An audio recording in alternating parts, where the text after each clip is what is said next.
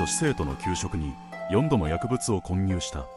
女子生徒は黙っていたため事件は表面化せずに済んだ。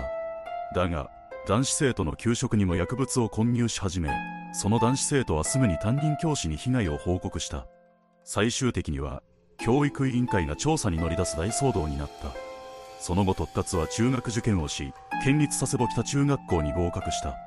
NHK アナウンサーになる夢を持ち放送部に所属していた。しかし小動物への虐待癖は続いていた。2013年に母親が亡くなり父親が再婚を考えるなど彼女の生活に変化があった。そしてある日父親を金属バットで襲って頭蓋骨を陥没骨折させてしまうという事態が起こった。その後も包丁を持って父親を襲おうとするなど問題行動は悪化の一途をたどっていた。